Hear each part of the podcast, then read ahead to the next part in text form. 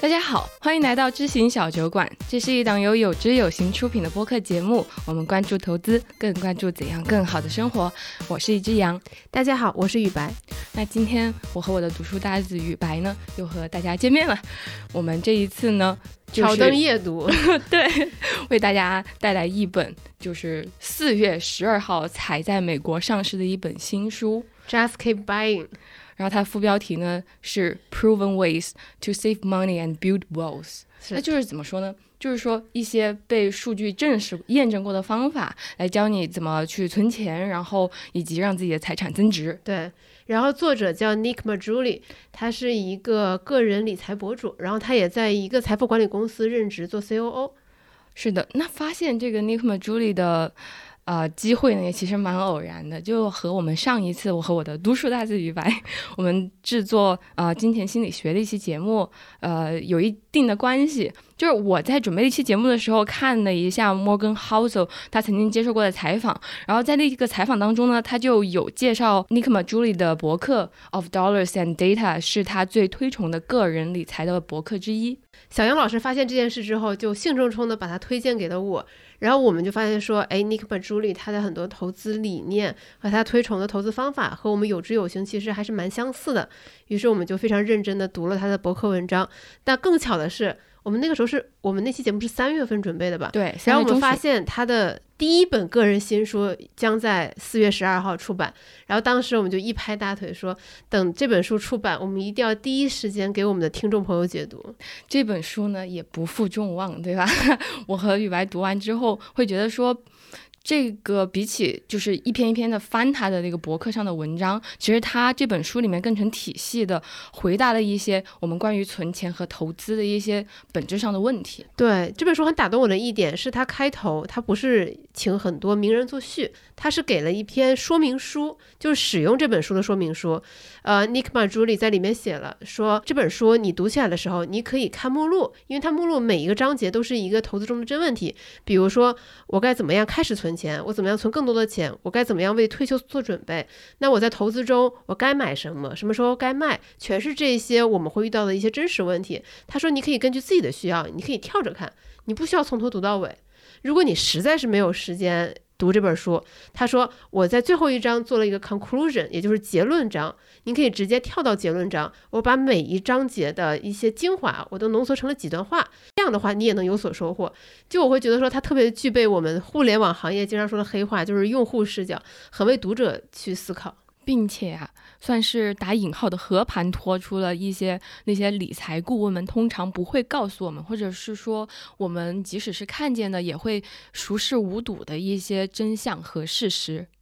那即使是说，就是这些问题，你分开来看都可以找到答案。它其实后面是暗暗的有一个主线和它的一个中心思想的吧。然后最打动我和雨白的呢，也是这个核心的思想。其实它是一张图，这张图我觉得是一张神图，它可以解释我们在个人成长和投资理财中的很多问题。呃，这张图的横轴呢是我们的年龄，纵轴是财富的绝对数额。然后这张图上呢有两条曲线，第一条曲线呢叫做人力资本。呃，人力资本的定义呢是我们的时间、我们的技巧和我们的知识。那这条曲线呢，它是最开始是特别高的，然后再缓缓下降，到了我们五六十岁的时候，它就可能降到了零。第二条曲线呢叫做金融资产，也也就是 financial assets。那它可能会在我们的十几二十岁的时候开始开始从零开始积累，缓慢的上升。缓慢的上升，然后到了五六十岁，它可能达到了一个高峰。嗯，对。为什么我会这么喜欢这张图？是因为我们平时在聊天中，在看各种文章中，我们会可以看到很多人在聊，呃，比如说职场选择，怎么挣钱，你应该选哪个行业，你该怎么样升职加薪和领导沟通的技巧，比如我们该买什么样的股票，买什么样的基金，以及该买哪里的房。但我们很少把这两件事放在一起去想。呃，这张图传递给我们最重要的一个信息是，随着年龄的增长，我我们理应。把我们的人力资本逐渐转换成金融资产，转换是一个特别关键的词，就是我们在这个过程中是一定要注意把我们的人力资本转化成金融资产的。这样做最重要的原因，我在想说，就是你想象你总有退休的一天嘛，所以说你总要有一个不靠自己的人力资本转换成钱的这么一个东西来支撑你的生活。嗯嗯，对，其实我之前跟雨白在聊这一点的时候，雨白提到的一个点，嗯，就是也促使我去再思考这个问题，就是平时为什么我们不会意识到人力资本这个东西在我们生命当中扮演这么重要的角色呢？是因为我们期待我们的人生。就是那个收入嘛，是一直往上的。对对，就是我们想象中我们的人生曲线可能是一直往上，然后到了三四十岁到了一个顶峰，然后再下降。嗯，但是我们却忽视了这个把人力资本和金融资产把它结合在一起的这个视角。嗯，随着我们年龄的增长，我们可工作的年限也会在不断的减少。其实我们的人力资本是在逐步下降的。它不是我们平时以为的那种，我到了三四十岁，我赚的最多，那个时候是我的人生的巅峰。它不是这个样子的。我就前面说了嘛，就是我说觉得这张图是神图，不只是说它能帮助我们理解人力资本和金融资产的一个转换，同时它可以帮助我们理解生活中的很多现象。呃，比如说有一些职业，它的职业寿命可能是相对比较短的，就是类似于运动员，类似于明星。拿运动员为例，他的。职业生涯，他可能集中在比如说十二岁到二十五岁之间，他可能过了二十五岁，他身体机能没有到那么好，那他的这个人力资本是在就可能下滑的比较厉害。嗯，那对于这一类人来说怎么办？对于运动员来说，他其实如果你有这张图的背景信息，那么做运动员的人，他可能就会有意识的说，那我在我职业生涯的顶峰，我就应该努力的把我的这个人力资本转换成金融资产，比如说去做投资。比如说为我接下来的职业生涯做规划，嗯，那还有一种现象也可以理解，就是说，呃，我们的爸妈和我们的长辈经常跟我们说，哎呀，你还是应该去当公务员，去当老师，因为那些工作稳定。对于我们年轻人来说，就是稳定往往意味着无聊。但事实上，其实我们爸妈想说的就是，稳定的工作意味着你的人力资本，你这个下滑的这个曲率它是比较平缓的。当你到五六十岁的时候，你做这些稳定的工作，你同样可以用你的人力资本换取不错的收益。这类的工作叫做稳定，只是我们以前不知道，我们没有这样的背景信息，然后就只会觉得说那样的工作是无聊的。对，其实。这个是一个很理性的考虑了啦，是的，是的，对，所以就是通过就是运动员和一个传统职业这么一个对比吧，我们可以看出，就是人力资本它其实取决于你自己的职业选择和人生选择，它的这个下滑的曲线是不一样的。对，虽然说这个我们的人力资本是在随着年龄增长在下降的，那有没有可能我们让这个坡度减缓？那肯定是有方法，因为我们刚才说了，人力资本它其实等于时间、技巧和知识，它整个公式你可以理解为技巧加知识加经验乘以时间，也就是说，时间它其实是一个影响最大的东西。但是我们还是可以通过去学更多的技能，或者说我们去取得更多的学位，我们是可以增加技能和知识的。就这个可以稍微减缓一下我们人力资本下滑的这个速度，嗯。没错，嗯，那其实我在这里呢，就想到一个开源节流的一个问题，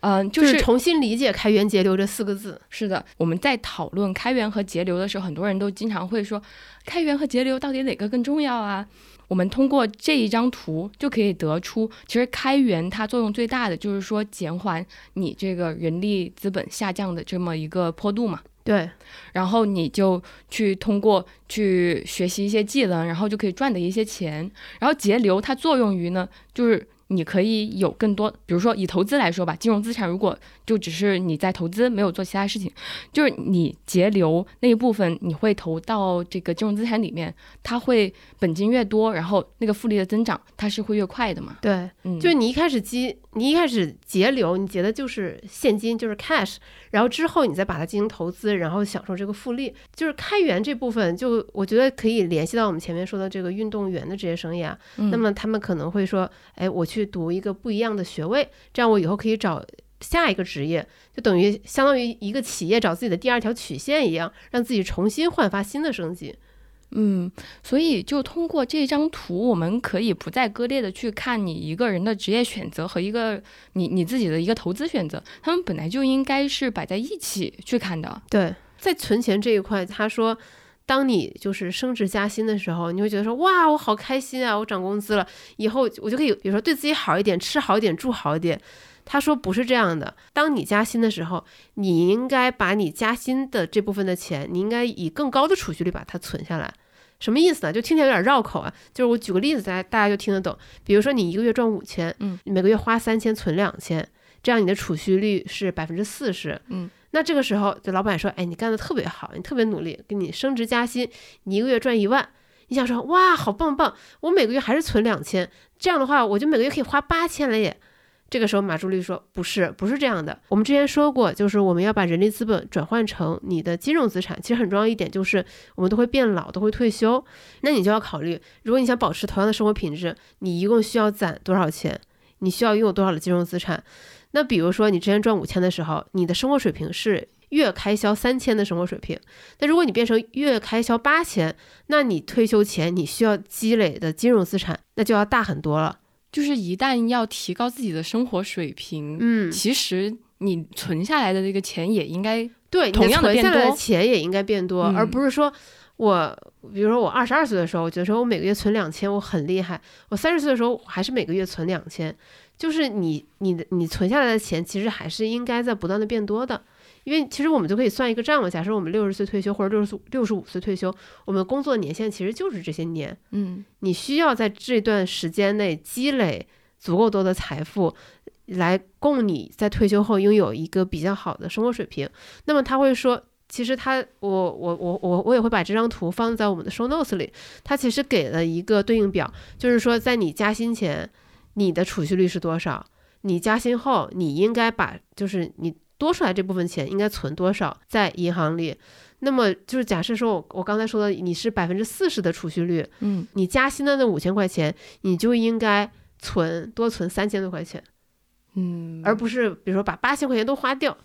嗯，不，不要把这一万块钱想成一个整体，因为你想，你一万块钱，如果你只存两千，其实你的储蓄率就一下降到了百分之二十。我们现在就已经可以开始为退休做准备了嘛？而且这个数字是能够算得出来的，对，就是它不是一个模糊的概念。这其实也是这本书很打动我的一个点。就之前我每次想到我的退休生活的时候，我感觉是另一个雨白，就是我会觉得六十岁的雨白和现在的我，我我们是两个人。就可能到那个时候，对吧？他自己就知道怎么办。对，他就他会自己照顾好自己。但是我现在会意识到说，哎，我们俩是同一个人，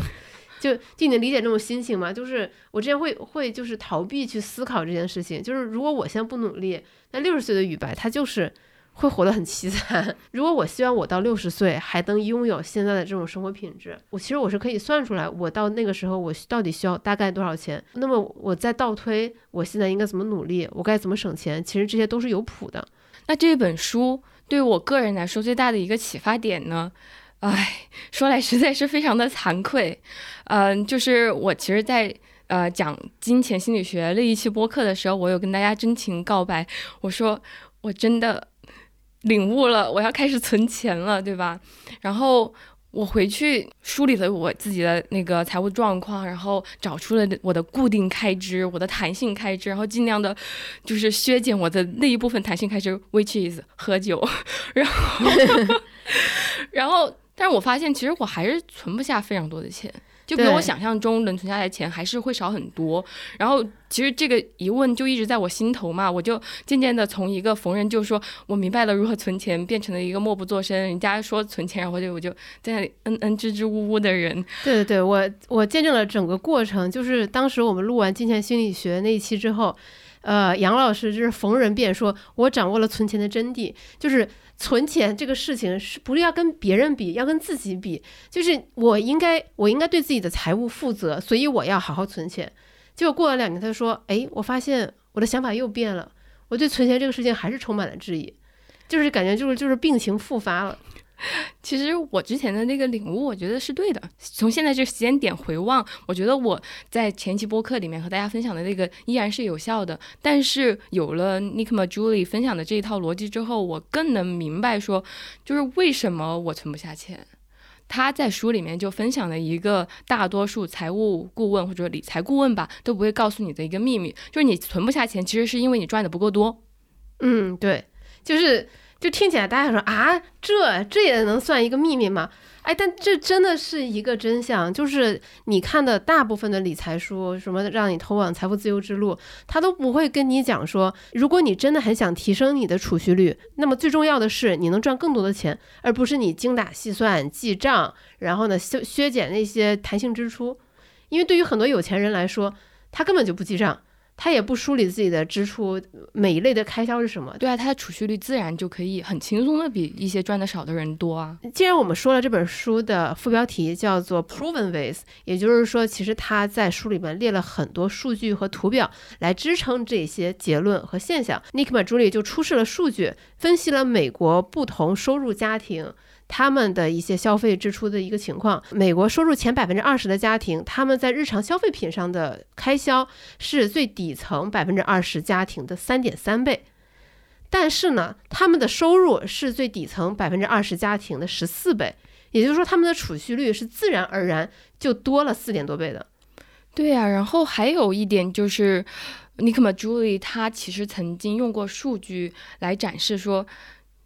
要说到就是说省钱这件事情的话，就低收入的家庭是最会省钱的。如果你要说就是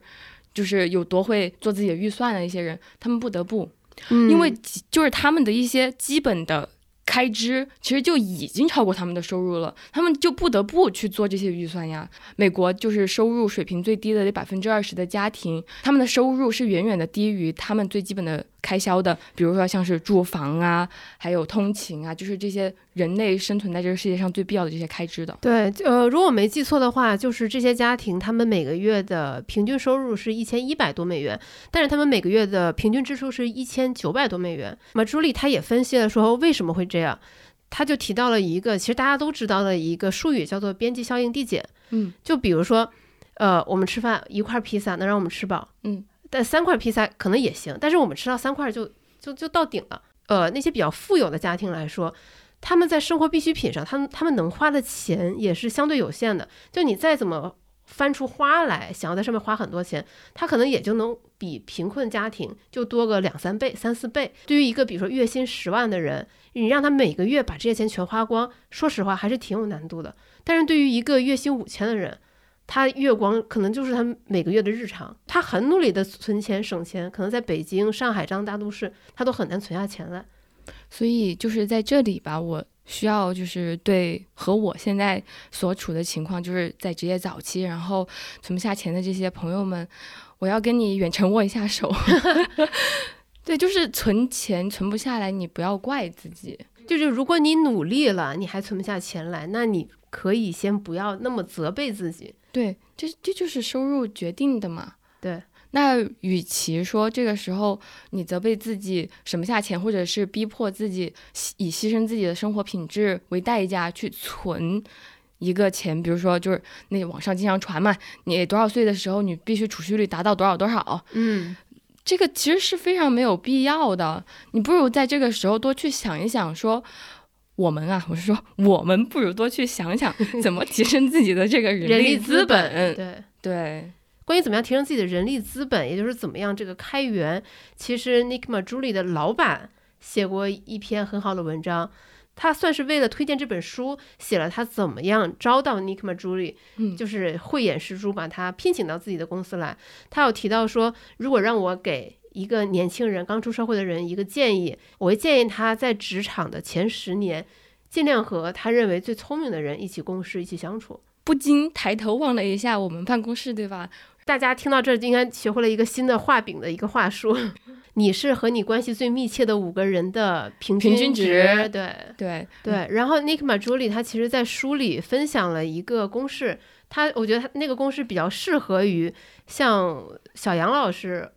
可能也包括我吧，这种职场中早期。就是一方面觉得说我要好好存钱，另一方面又觉得说我要开始研究投资理财，在两者之间难以抉择、难以平衡精力时间的一类人。嗯，就是他这个比率呢，就是说你看一看，你一年能够存下，就是你预期自己一年能够存下来的钱，和你现在已有的这个金融资产能够带给你的收益，哪个更高？嗯，如果说你现在每一年能够存下来的钱，其实是。大于你的金融资产能够带给你的回报的，嗯，那你这个时候应该做的是累积你的本金，而不是说我怎么我再一次重新 Q 这个话题啊，而不是想说通过五千块钱怎么在短时间之内变成一百万。嗯，呃，就听起来稍微有点绕啊。就是我们我们具体举一下例子，就类似于，比如说一个月薪五千的一个朋友，他一年能够存下来一万块，但是然后他有了这一万块，他再拿去投资，那这个投资可能会产生，比如说一千块的收益，我们算一个年化收益率百分之十。嗯，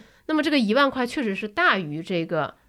一千块的。嗯，呃，那么对于这个朋友来说，最重要的应该是研究一下怎么开源，怎么样提升自己的人力资本。比如说你换一个更高薪的工作。比如说，给你老板就是 argue 说我要升职加薪，对吧？我很努力了，就这个可能是更重要的，比起钻研投资来说。是的，我觉得这个比率，呃。对于我们这种 职业中早期的人来说，是一个很好的对抗焦虑的方法。对，就很多人都煽动焦虑，说你再不投资，你就怎么怎么样了。对，那个投资的知识，我觉得是任何的年龄都应该去学的。不是说你二十岁你不全情研究投资，你就被时代给抛弃了。但这个事儿呢，其实有一个反面，很多人呢，他不是专门的去研究投资，他在这个职业早期的时候呢，他专门去研究怎么省钱。对，呃，其实我觉得全情研究省钱这个事也未必不好，但是有些事情它它的作用可能没有你想象中的那么大。比如说，如果你稍微研究过一点就是省钱技巧的话，你肯定听过一个词叫做拿铁因子。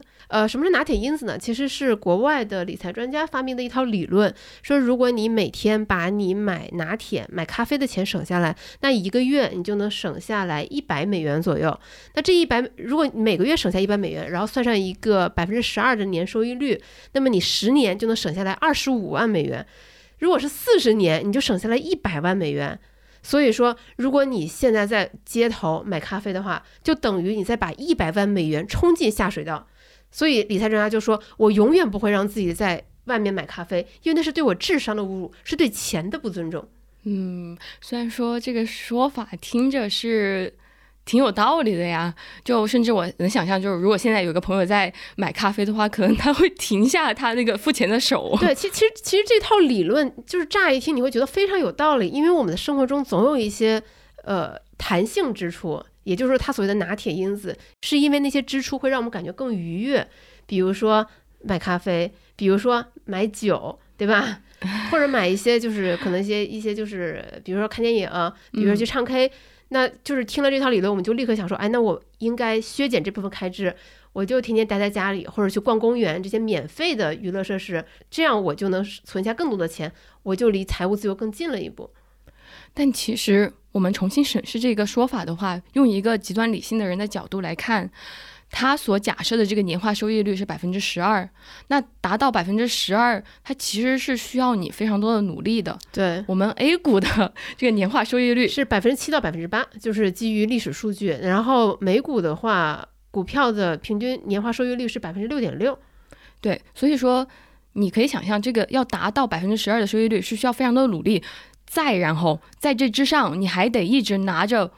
永远不要撤退，全仓的买这个股票，对，四十年。而且很讽刺的是，就是提出这套理论的那个理财专家，他其实在巴拿马有一个自己的小岛，然后他经常乘私人飞机这样来回出行。其实这就是拿铁因子啊，他只是靠兜售拿铁因子这套理论来发家致富而已。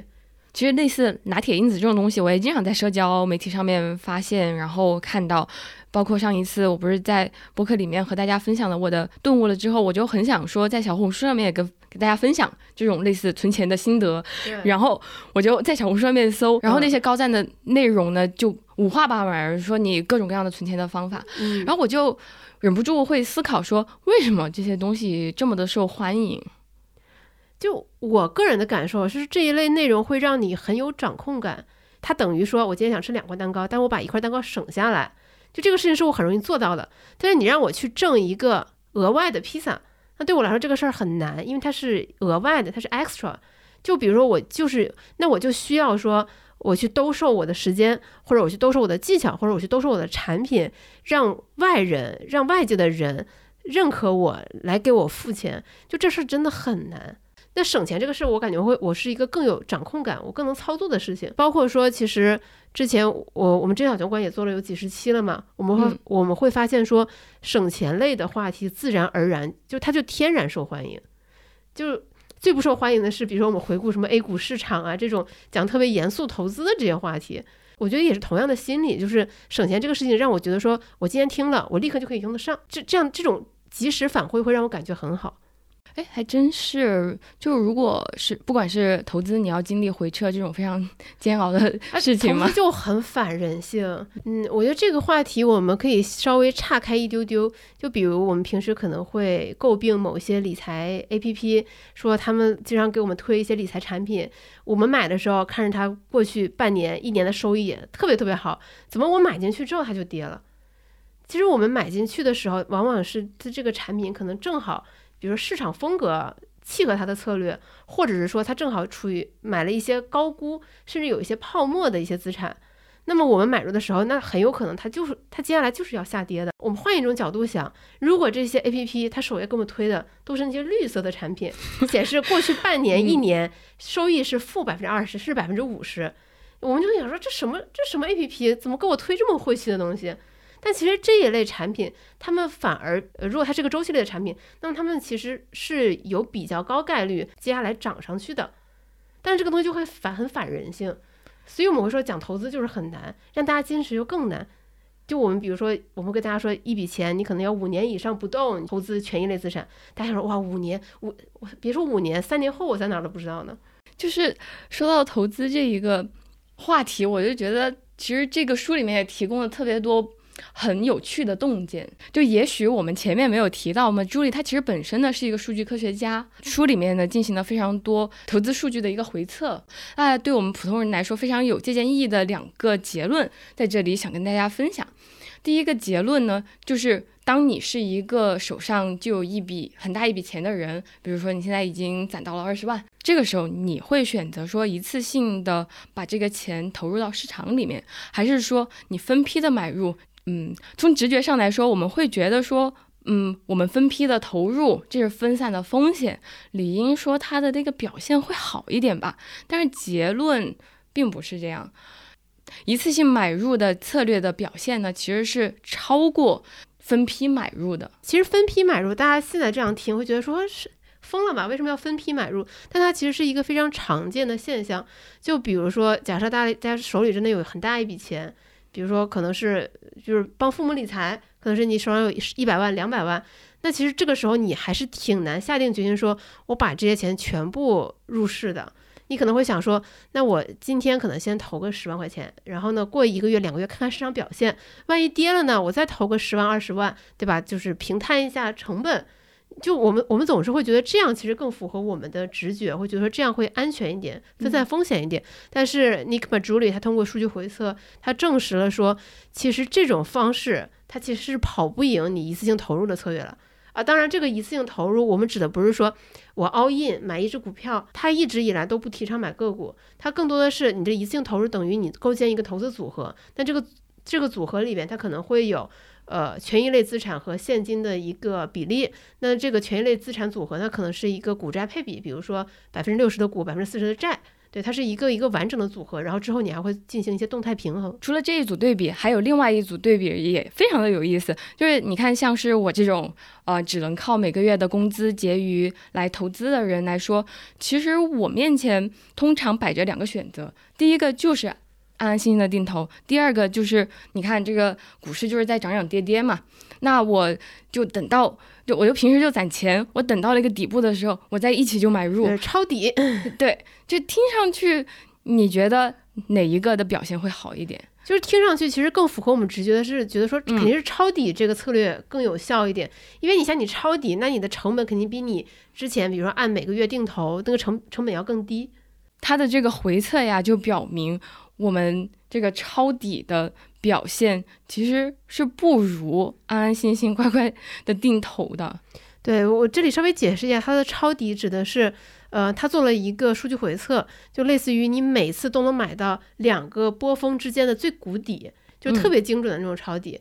然后对比你每个月安安心心定投，就是你持有四十年的这样的一个收益的一个状况。就这两组非常反直觉的数据啊，就是你看。在我们只能靠自己每个月工资结余的时候去投资，那种抄底式的买法没办法打赢乖乖的定投。以及说当我们有一大笔钱的时候，分批买入的表现并不如一次性投入的好，这背后的本质是什么？我觉得非常重要的就是一个资金利用率的问题。当我们在持币待购的时候，我们手里握的是现金。然而，与它作为对照组的那一个那个资金是一直在市场里面享受这个复利增长的。你想，一个持有现金给你带来负增长的一个投资策略，和一个一直在上升的一个投资策略，对，就比如说我们回顾 A 股市场，那比如说现在我们可能会认为是一个相对比较底部的位置，嗯，那么上一个大家公认为的就是钻石坑，可能是二零一八年，嗯，那这两个底部可能是隔了四年，那。就是大家可以想想，你愿意持币四年吗？更不要说你根本不知道底在哪儿啊。对，抄底的这个策略背后的一个心理就是说，我总觉得这个市场还会再跌，我再等一等。那么问题是，我们有准确判断明天市场是涨还是跌的能力吗？大概率大家心里的答案都是否定的，因为连投资大师都预测不了，更何况是我们这些普通投资者。如果我们诚恳地剖析自己的内心，意识到说我们其实是没有。预测市场涨跌能力的话，那么可能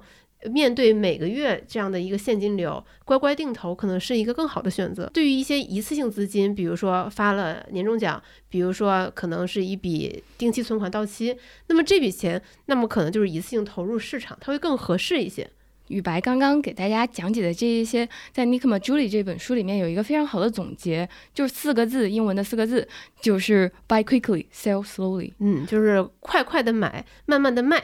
对，它这个就是基于说，我们既然相信我我们在呃选择的是长期向上的这么一个市场，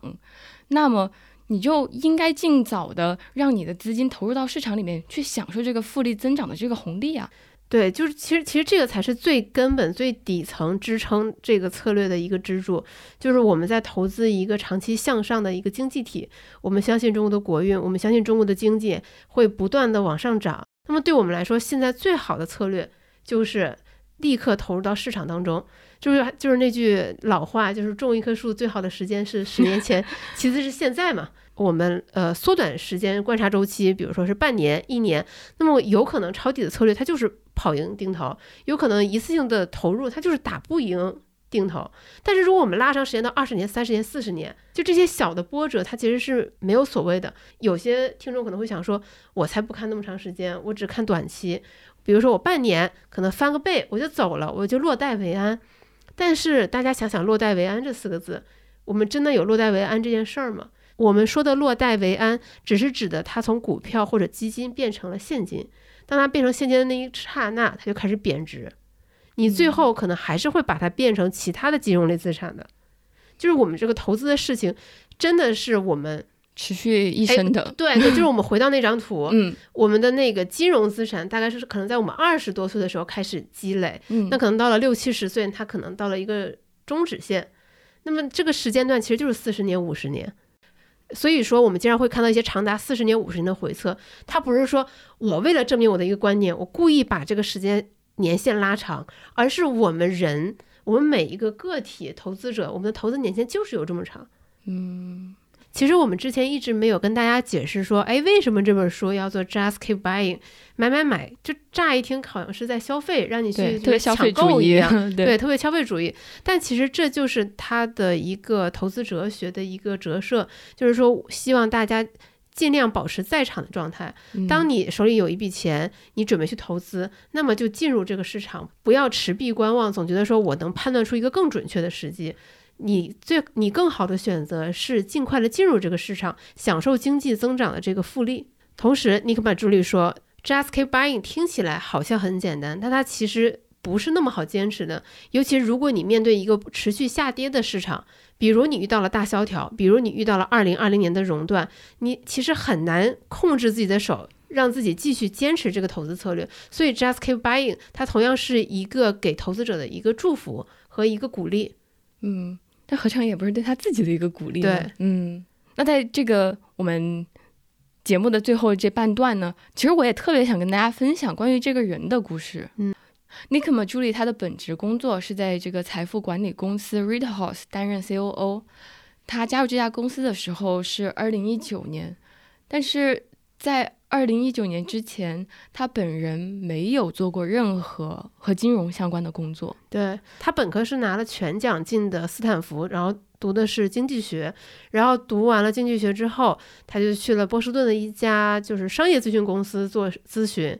就在他看来，他其实是走了一个弯路。你想，他全奖又进了斯坦福，那他对自己的评价肯定是相对比较高的。嗯，但是他的那些同学，很多人其实去了互联网公司，就可能拿了很多的期权，然后呢，身价倍增，比起他在就是商业咨询公司打工，然后也是这这些事情，然后迫使他开始思考个人理财的这些事情。呃，当然他对这方面也比较感兴趣，所以他从二零一七年开始，他就开始写这方面的博客。嗯，并且他在二零一七年的时候，